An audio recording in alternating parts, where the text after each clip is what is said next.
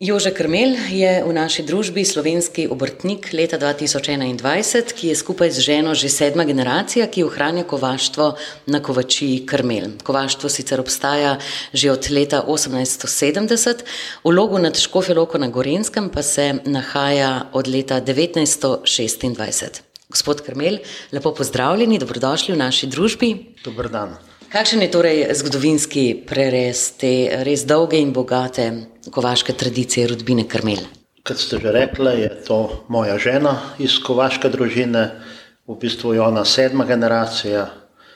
Pač ona ne dela v kovači, ampak dela je v delavnici, ampak ne v kovači. Ima ona svoj program, tako da ima malo lažji del, da lažje shajamo. Kaj pa sam zgodovinski prerez, torej že od leta 1870 eh, obstaja kovaštvo na tej lokaciji v logu na Čkoferoko pa od leta 1926? Do takrat smo najdel eh, te podatke, da so bili kovači, eh, so bile pa prej že tudi tri generacije, ampak kjer ni zaveden, kva so bili po poklicu.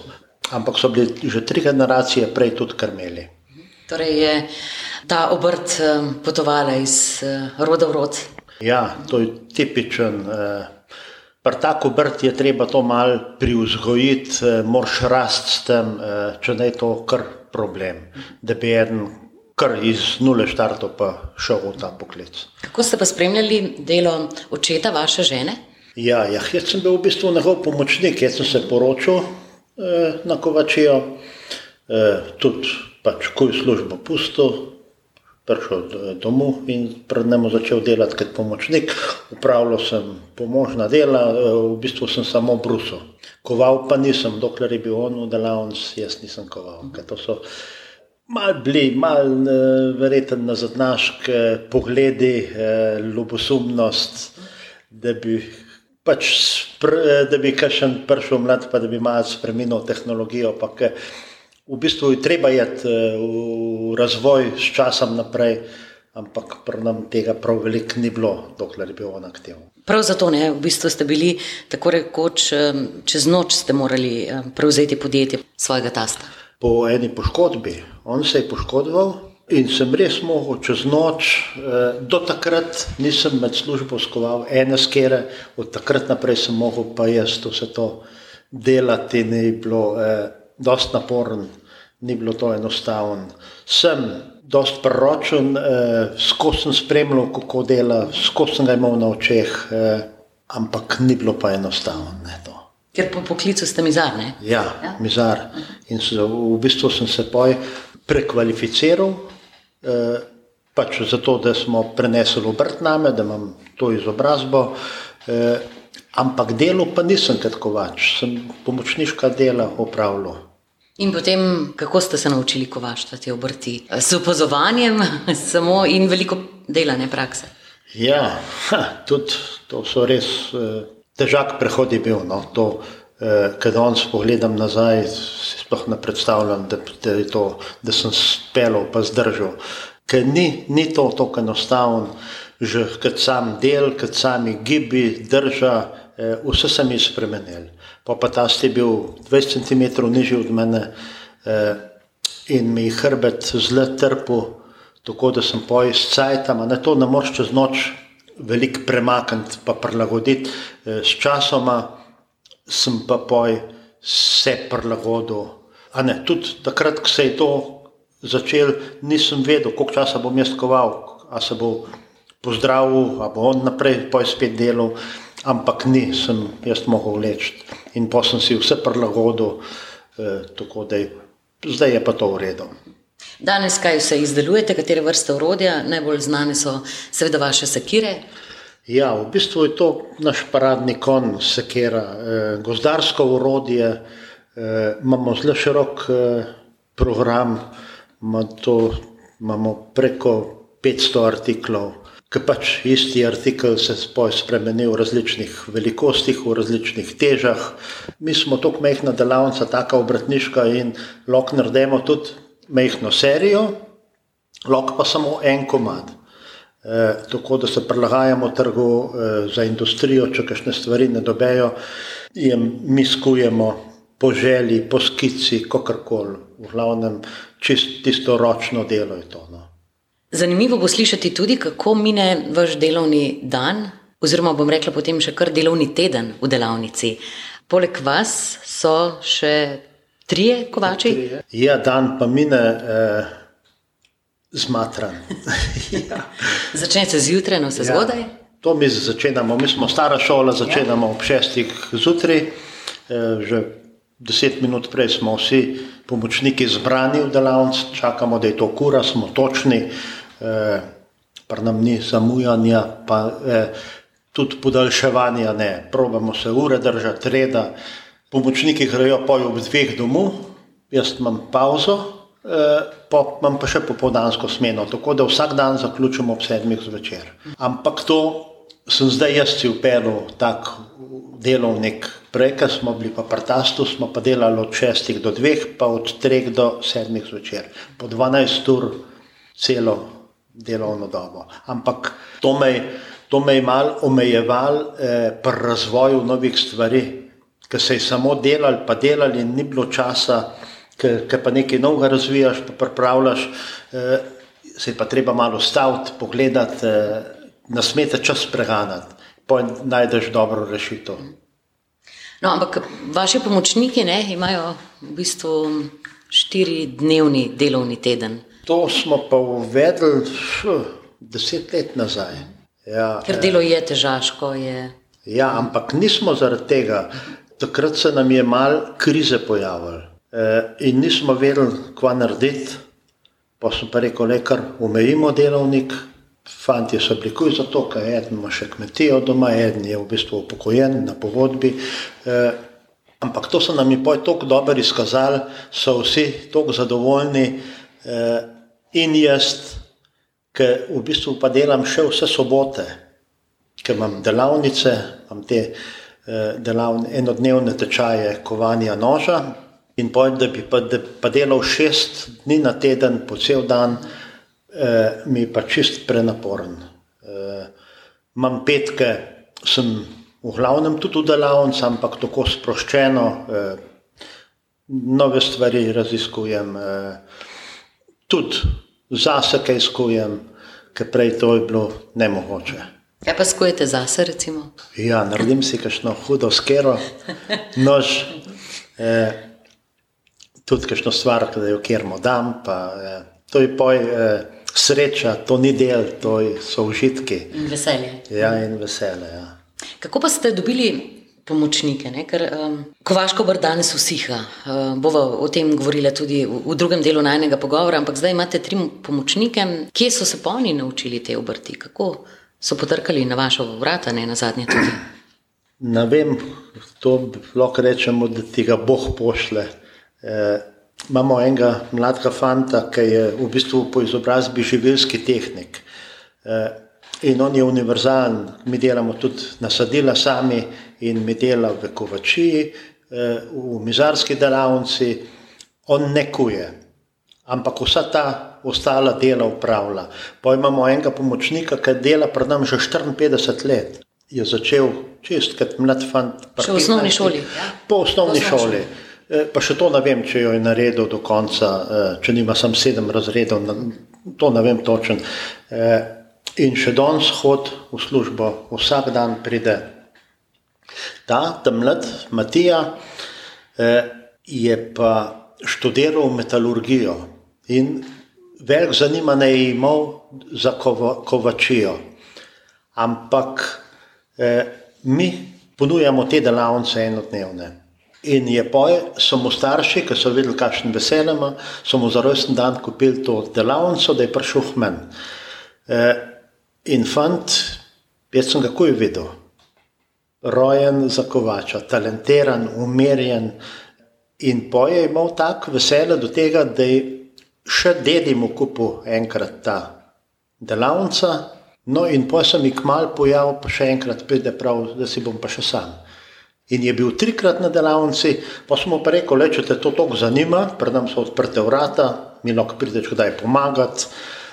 Je rekel z veseljem. In tako se je začel, je začel k nam hoditi, pa, pa kar naenkrat prav, ma jaz bi pa šolo pustil, pa bi prišel k vam kovat. Ma sem rekel, da si la fajn bi bilo, ker bi imel izobrazbo, metalurg bi bil. Z tega stališča bilo odličen, da bi imel fakulteto, po drugi strani pa eh, on vse te podatke, vse doktoriral bo pri nam iz kovanja, ker to sami iščemo, eh, ker stvari so žive, se vedno novi materiali pojavljajo, eh, danes na spletu vse poiščemo sploh, ker so mladi, tako da smo ga zaposlili, šolo pustil, evo in danes kuje. Do njegovega prihoda sem vse stvari skoval jaz, pa se pa pojavil on, mu enkrat pokažem, fant spele, zna, obvlada, plava pod kladivom in je on zadovoljen, je športnik, eh, plavalc je bil, tako da ima kondicijo, moč in mislim, da smo oba zadovoljna.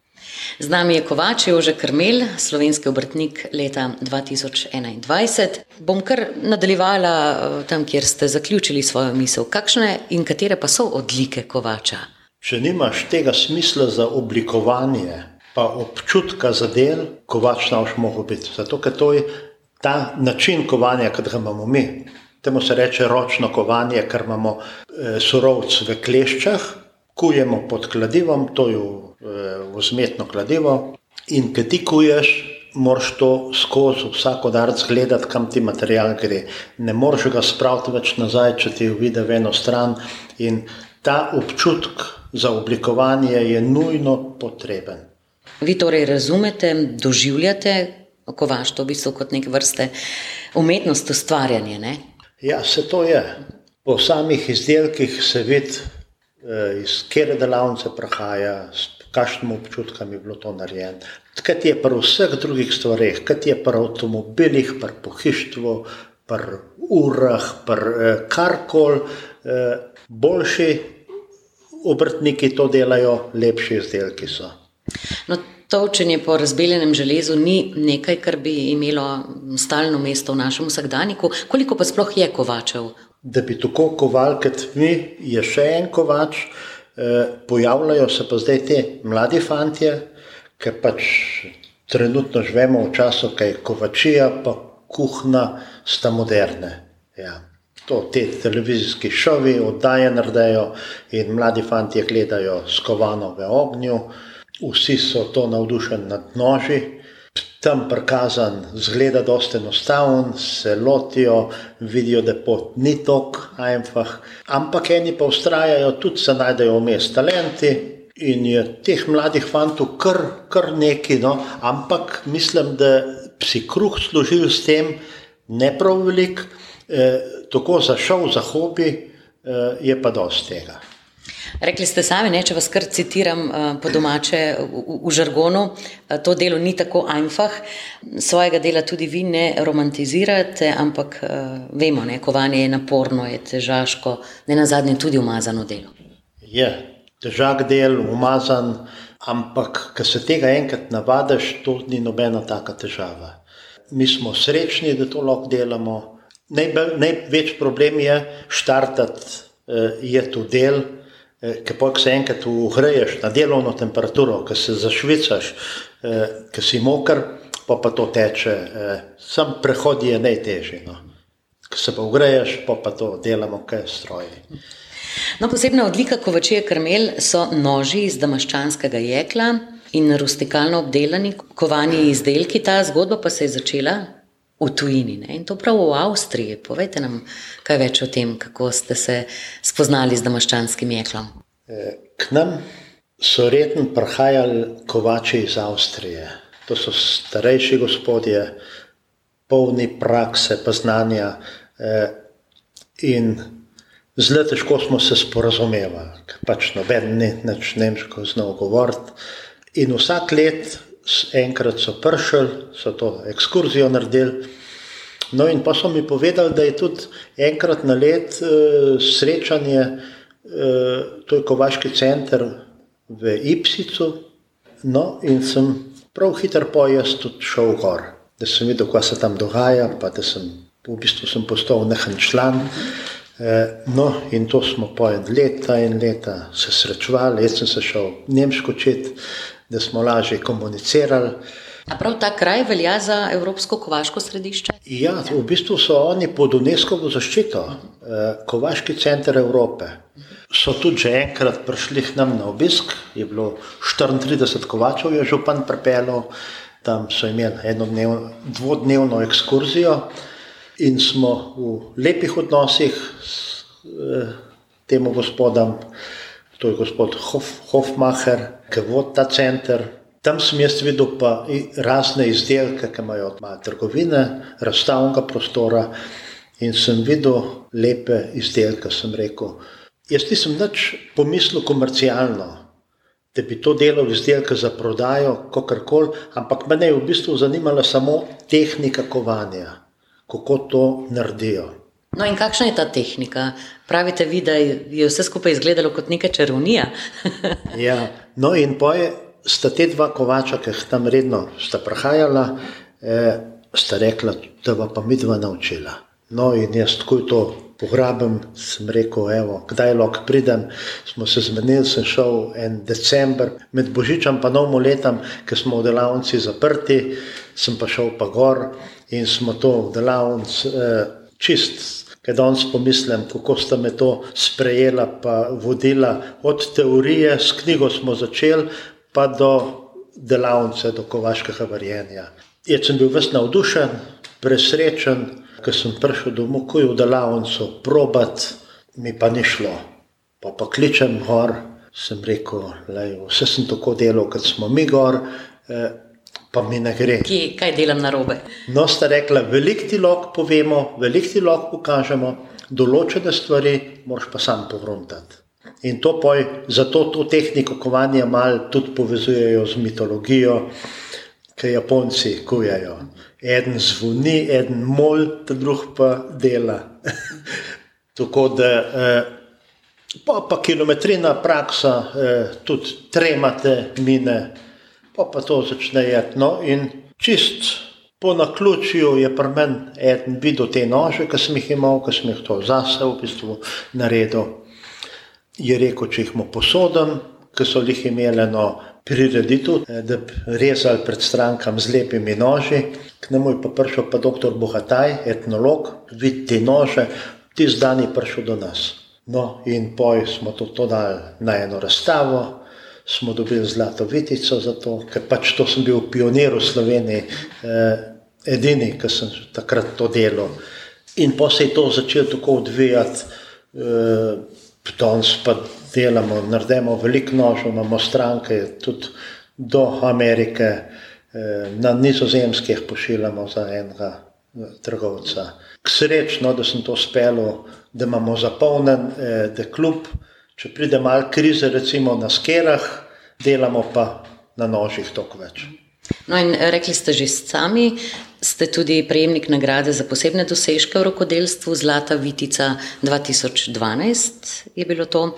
Potem ste tudi slovenski obrtnik leta 2021, se vem, da se bo slišalo bolj klišejsko vprašanje, ampak vseeno, kaj vam pomenijo ta priznanja, te nagrade, ti nazivi? V bistvu je to vse prišlo samo od sebe. Ja. Ta, to sem povedal, to pot, kako je do te zlate vitice smo prišli, so drugi prišli k nam, ki so videli te izdelke, tako da na to nismo čist nič mogli vplivati, pa tudi se nič ne forsiramo, pa nakažemo v kamer. No, kar se pa obrtnika leta tiče, sem pa spet, mi s obrtno zbornico Škofja Lokal posodelujemo, smo prijatelji, imeli smo, osem let nazaj smo imeli poplave. No in takrat so nam oni veliko pomagali, ker to, ker si ranen, rabiš pomoč, ne moreš sam speljati. Eh, in poj so enkrat rekli, če bi me lahko predlagali za obrtnika leta, pač spet tam je pa komisija. Komisija je odločila, da smo mi boljši od konkurence in smo ta naziv dobili. Pomeni nam veliko, mislimo, da smo na pravi poti, da delamo eh, pošten, eh, da smo v dobrih odnosih z zaposlenimi, da smo kot ena mehna družina, mi smo skupaj parmiske malcamo, eh, tako da nam lahko delamo med sabo. Kako pa eh, gledate na prihodnost kovaške obrti? To se je zdaj, se pravi, eh, kovačija je zdaj moderna. Pojavil se nam je še en mlad fant, ki se je odločil, da bo tudi se učil za kovača. in bo letos, septembra, imamo že pogodbo z njim, bomo imeli prvega vajenca, odkar naša kovačija zdaj pač to zadnje obdobje delamo. Spet en fant, star 15 let. Ki je hod... potrkal na vrata. Ja. ja, tudi isto pot je šel kot Matija. Trikrat je prišel na delavnico, pa to je dosti drobne postave, je, ampak fant je močan, pa železno volo ima v glav. In sem mu tudi rekel, da ti kar hod k nam pomagati, imaš odprt, eh, lahko prideš zase delati, kako koli. No, in je pa po tri, štiri dni na teden je on, bo naš vajenc, tako da se nam je svet obrnil čist na glavo. Prej smo bili problem z zaposlenimi, eh, zdaj nas je pa tako da smo čist na polno zasedeni, eh, več pa že delavnica kapacitet ne dopušča. In smo zadovoljni spet tega fanta, tudi ko gremo v Avstrijo na sejme, nožarske, v Ipsic, Eisenerz, eh, jih sabo pelem, da vidijo druge kovače, da se spoznavajo, eh, da vidijo, da smo to resena, mehna družina. In sem jaz zadovoljen in fantje. Gospod Jože Krmel, samo še eno vprašanje za slovo. Povejte nam in našim poslušalcem, kako pa si skujete lep dan? Ma, mi to kradi delamo, da nam je vsak dan lep. Pridajo tudi problemi, eh, težave, eh, najbolj se bojemo kakšnih poškodb, kaj pač delamo z uročmo jeklem, eh, štance, ampak ko kar tok ko kar tako dobro no jo zdaj izvozimo. Pravim, smo srečni vsak dan, zjutraj, ko mi čakamo, da štartamo, zvečer smo pa spet zadovoljni, ker smo tako eh, blagodejno zmatrani, eh, zaključen dan, analiziramo, kva smo naredili. Biti kovač je za nas sreča. Hvala lepa za, za tale pogovor. Srečno, uspešno vam želim še naprej. Hvala lepa.